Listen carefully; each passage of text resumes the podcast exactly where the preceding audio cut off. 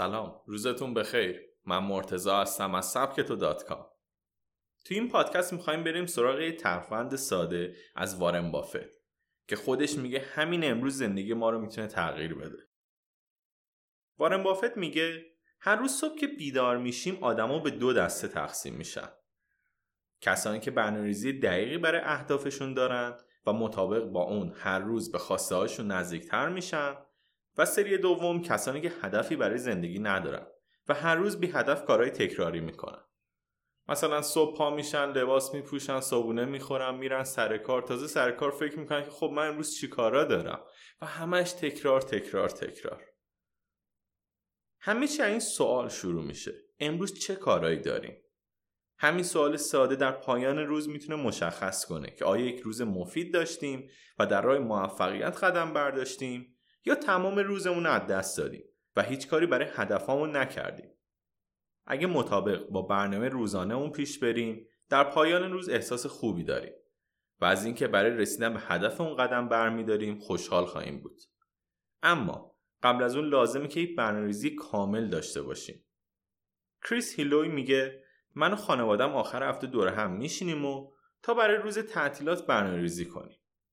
اما اونقدر همه برای اون وقت گذاشتیم و حرف زدیم که تمام انرژیمون رو صرف برنامه‌ریزی کرده بودیم و یکی دو ساعت بیشتر برای انجام کارا حوصله نداشتیم. با یه جستجوی سایت تو اینترنت می‌بینیم که مطالب زیادی در مورد مدیریت کار و برنامه‌ریزی وجود داره. خود ما هم کلی پادکست تو این زمینه تولید کردیم. اما همه اونها در نهایت به چند نکته مهم می‌رسن. یک فهرستی از کارهایی که باید انجام بشه تهیه کنیم.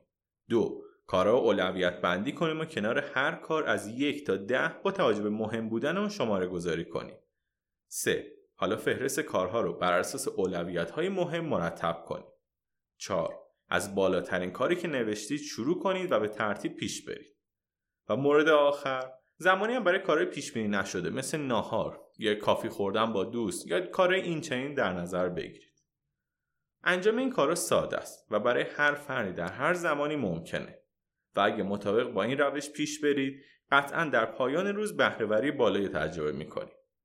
اما تا کی باید ادامه داد؟ کریس اعتقاد داره که بهرهوری و بازدهی تنها به خود ما و هدفمون بستگی داره.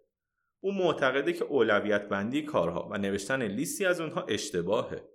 چون حقیقت اینه که ما در بهترین حالت می‌تونیم سه مورد اول انجام بدیم و بقیه موارد در طول روز تنها ذهن ما رو درگیر و کلافه می‌کنه وارن بافت از ثروتمندترین مردمان جهانه در این میون یه روش جالب داره که برخی به اون روش وارن بافت و برخی هم روش کارهای انجام ندادنی می‌گویند وارن بافت میگه این لیست در کنار لیست کارهای انجام شدنی قرار می‌گیره و شامل کارهایی است که برای مدت کوتاهی یا حتی برای همه عمر نباید انجامشون بدی.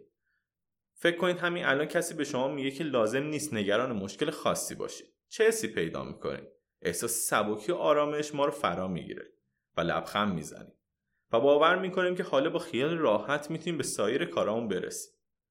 وارن بافت هم دقیقا می‌خواد به همین نکته برسه. اینکه برخی کارها نه تنها اولویت نیستند بلکه کاملا باید از لیست خط بخورن. وارن بافت باور داره که نباید اسم اون رو بی اهمیتی به کارهای مهم بذاریم. بلکه دقیقا کنار گذاشتن کارهای غیر مهمه و با این کار ذهنمون رو از بار مسئولیتی که حجم کارهای لیست به وجود آورده راحت می‌کنیم. وارن بافت این حرکت رو باعث سبک شدن ذهن و خروج از مسائلی می‌دونه که بی جهت ذهن ما رو درگیر کردن و انرژی ما رو مصرف می‌کنن. از نظر وارن بافت اگه به جای برنامه‌ریزی های زمان بر و نوشتن لیست طولانی از کارها تنها روی یک یا دو مورد تمرکز کنیم می‌تونیم با اونها به نتیجه دلخواهمون برسیم و احساس بهتری از قبل داشته باشیم. البته این توصیه که وارن بافت می‌کنه. نظر شما چیه؟ آیا اینکه یه سری کارها رو بیخیال بشیم و انجام ندیم کار درستیه؟ یا نه ما باید همه کارامون رو انجام بدیم. ما خودمون تو سبکت معمولا هر روز برنامه‌ریزیمون اینطوریه. سه تا کار مهم هر کسی داره که فقط روی اونا معطوف میشیم. اگر اونها تمام شد وقت آزاد داشتیم میریم سراغ یک لیست پنج تایی که کارهای نچندان مهم هستن. برای ما هم این روش خوب بوده. و تونستیم خیلی سریع به برنامه هامون برسیم. ممنون که با این پادکست همراه من بودید.